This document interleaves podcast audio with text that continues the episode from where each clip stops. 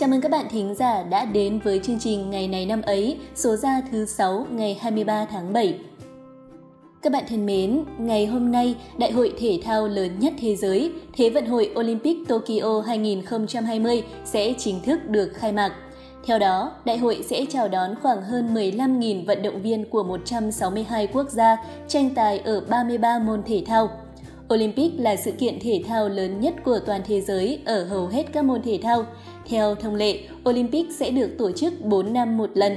Theo lịch là năm 2020, Olympic Tokyo sẽ được diễn ra, nhưng bởi dịch bệnh COVID-19 đã buộc kỳ đại hội thể thao này phải lùi lịch sang năm 2021 nên chúng ta hoàn toàn có thể gọi bằng Olympic Tokyo 2020 hoặc 2021 đều được nha.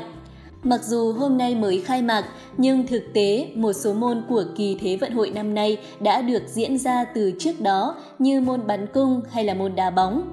Theo lịch, đại hội sẽ được kéo dài đến hết ngày 8 tháng 8 năm 2021.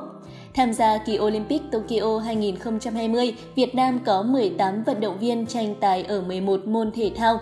Hãy cùng chúc cho các vận động viên của chúng ta sẽ thi đấu thật tốt để đem về vinh quang cho thể thao Việt Nam các bạn nhé. Còn bây giờ, chúng mình hãy cùng đến với phần tiếp theo của chương trình ngày hôm nay thôi nào. Các bạn thân mến, hôm nay là ngày 23 tháng 7, là ngày thứ 204 trong năm. Chúc tất cả các thính giả có sinh nhật trong ngày hôm nay sẽ có một ngày thật ý nghĩa và hạnh phúc bên cạnh những người thân yêu. Các bạn thân mến, cuộc sống luôn là những trải nghiệm, đừng chỉ vì gặp chút chuyện nhỏ mà ý chí bỗng giòn tanh tách như thủy tinh. Đợi khi bạn trải nghiệm với cuộc sống thật nhiều thì à, bạn sẽ nhận ra rằng những điều đó sẽ chẳng là gì cả. Vậy nên hãy kiên cường, cứng rắn trong mọi bão tố của cuộc đời các bạn nhé. Chúc các bạn sẽ có thật nhiều may mắn. Đến với phần tiếp theo của chương trình, chúng mình sẽ gửi tặng các bạn một câu danh ngôn và câu danh ngôn được lựa chọn trong ngày hôm nay như thế này. Giá trị của tiền nằm ở cách tiêu, giá trị của con người nằm ở cách yêu và cách sống. Các bạn thân mến, giả sử bạn có 10 triệu đồng, nếu bạn dùng số tiền này để mua một đôi giày hiệu thì nó chỉ giúp bạn sở hữu được một món đồ hiệu và nếu bạn không đi nữa thì nó cũng nằm trong tủ của bạn, không giúp bạn kiếm thêm được tiền hay là thể hiện bản thân như thế nào cả. Còn à, nếu bạn sử dụng 10 triệu này để kinh doanh nhỏ ít vốn, bạn sẽ kiếm được tiền từ nó.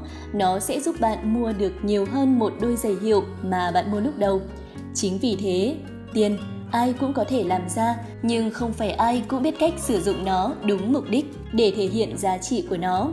Đó chính là giá trị của đồng tiền. Còn giá trị của con người thì sao? Theo các bạn, giá trị của con người được đánh giá bằng thước đo nào? Có phải cứ có nhiều tiền là giá trị của con người càng lớn không? Xin thưa là không đâu các bạn ạ. Có những người không giàu có gì nhưng họ lại được rất nhiều người tôn trọng và yêu quý. Bởi vì sao? Vì đơn giản là cách sống của họ khiến cho người khác phải nể phục và học hỏi theo. Tiền bạc không nói lên giá trị con người, dù bạn có khoác lên mình rất nhiều hàng hiệu, giá tiền những món đồ đó có thể là vài trăm triệu, nhưng mà chưa chắc giá trị con người bạn đã được tương đồng như những món đồ đắt tiền ấy. Thế nên các bạn ạ, hãy tập yêu và sống hạnh phúc. Tiền bạc chỉ là vật ngoài thân giúp chúng ta mua sắm hay tiêu xài, chứ nó không phải là vật quyết định chúng ta là ai, chúng ta như thế nào. Đừng để bản thân trở thành nô lệ của đồng tiền và đừng đánh mất giá trị của bản thân các bạn nhé. Đến với phần cuối của chương trình, chúng ta hãy cùng hai MC thông thái của chúng mình du hành về quá khứ để xem xem ngày 23 tháng 7 của nhiều năm về trước có sự kiện gì nổi bật.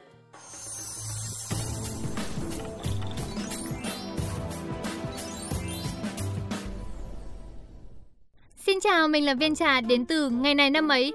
Đối vậy thôi chứ chắc là các bạn thính giả cũng không quên mình đâu nhỉ? À thôi đi Viên Trà ơi, chắc chắn là nếu như Viên Trà mà không giới thiệu thì không phải tới các bạn thính giả đâu mà kể cả Đạt đây, Đạt cũng quên mặt luôn đấy. Trời ơi, mình cũng không hiểu sao luôn các bạn ạ.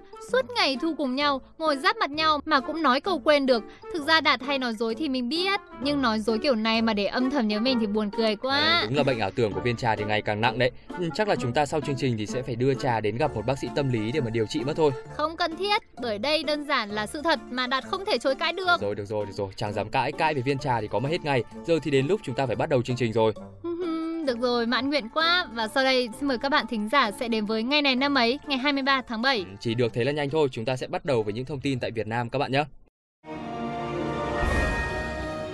Ngày 23 tháng 7 năm 1951 là ngày mất của nhà hoạt động cách mạng Hồ Tùng Mậu. Ông từng là đảng viên của cả Đảng Cộng sản Trung Quốc và Đảng Cộng sản Việt Nam, thành viên Ban chấp hành Trung ương Đảng Cộng sản Việt Nam, Tổng thanh tra Ban thanh tra Chính phủ. Ông tên thật là Hồ Bá Cự, sinh ngày 15 tháng 6 năm 1896 tại làng Quỳnh Đôi, huyện Quỳnh Lưu, tỉnh Nghệ An. Năm 1923, ông cùng Lê Hồng Sơn, Lê Hồng Phong, Phạm Hồng Thái thành lập nhóm Tâm Tâm xã, một tổ chức thanh niên mang tư tưởng phục quốc, hoạt động chính trị với mục đích giành độc lập cho Việt Nam khỏi chế độ thực dân Pháp.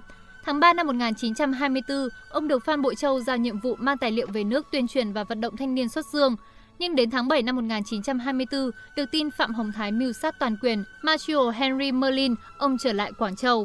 Tháng 11 năm 1924, Nguyễn Ái Quốc từ Liên Xô về Quảng Châu, tiếp xúc với một số thành viên của Tâm Tâm xã, kết nạp các thành viên này vào tổ chức Cộng sản đoàn. Trong số các thành viên này có Hồ Tùng Mậu và Lê Hồng Sơn. Hồ Tùng Mậu nhanh chóng trở thành một trong những thành viên tích cực trong việc phát triển hội. Trong quá trình hoạt động cách mạng, ông còn sử dụng một số bí danh khác như Lương, Ích, Phan Tái, Hồ Mậu Tống, Hồ Quốc Đống, Hồ Tùng Tôn, Ninh Võ, Hà Quỵ, Yên Chính, Lương Gầy hay là Lương Tử Anh. Tháng 6 năm 1925, Nguyễn Ái Quốc thành lập Việt Nam Thanh niên Cách mạng Đồng chí Hội trên cơ sở Cộng sản đoàn và mở lớp tập huấn chính trị cho thanh niên ở trong nước sang.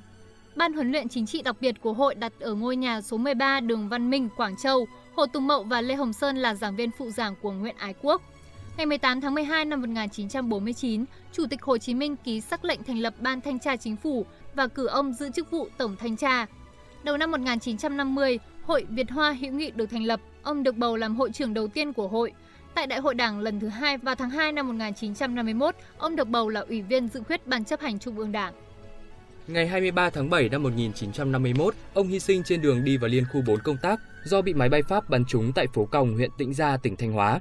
Chúng ta cùng chuyển sang thông tin tiếp theo.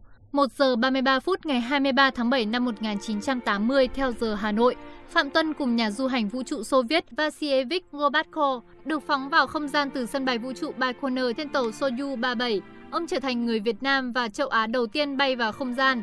Hành trang ông mang theo là ảnh gia đình, vợ con, phong thư, ảnh Chủ tịch Hồ Chí Minh, Tổng Bí thư Lê Duẩn, một nắm đất Ba Đình, bản tuyên ngôn độc lập, di trúc của Chủ tịch Hồ Chí Minh, cờ Việt Nam và cờ Nga, tất cả được đóng dấu chạm vũ trụ và mang trở về mặt đất. Phạm Tuân sinh năm 1947, quê ở huyện Kiến Sương, tỉnh Thái Bình. Ông là trung tướng không công Việt Nam, ba lần được phong anh hùng. Một năm rưỡi trước khi ngồi lên con tàu vũ trụ, Phạm Tuân phải miệt mài tập luyện sức khỏe. Ở bài tập ly tâm, phi công phải ngồi trên một cái ghế được đặt với một cánh tay đòn dài khoảng 5 đến 7 mét và quay tròn. Việc này sẽ tạo ra quá tải, lực đè lên người phi công khoảng 5 đến 12 lần trọng lượng cơ thể. Mục đích của bài tập là kéo máu trong cơ thể dồn xuống dưới để xem khi não thiếu máu thì sức chịu đựng của người đó ra sao. Các bạn thân mến, thông tin vừa rồi cũng đã khép lại chuyên mục ngày này năm ấy hôm nay. Cảm ơn quý thính giả đã đón nghe. Hy vọng các bạn sẽ tiếp tục đồng hành cùng với ngày này năm ấy trong những số tiếp theo. Còn bây giờ thì Quốc Đạt và Viên Trà. Xin, Xin chào và hẹn gặp lại. lại.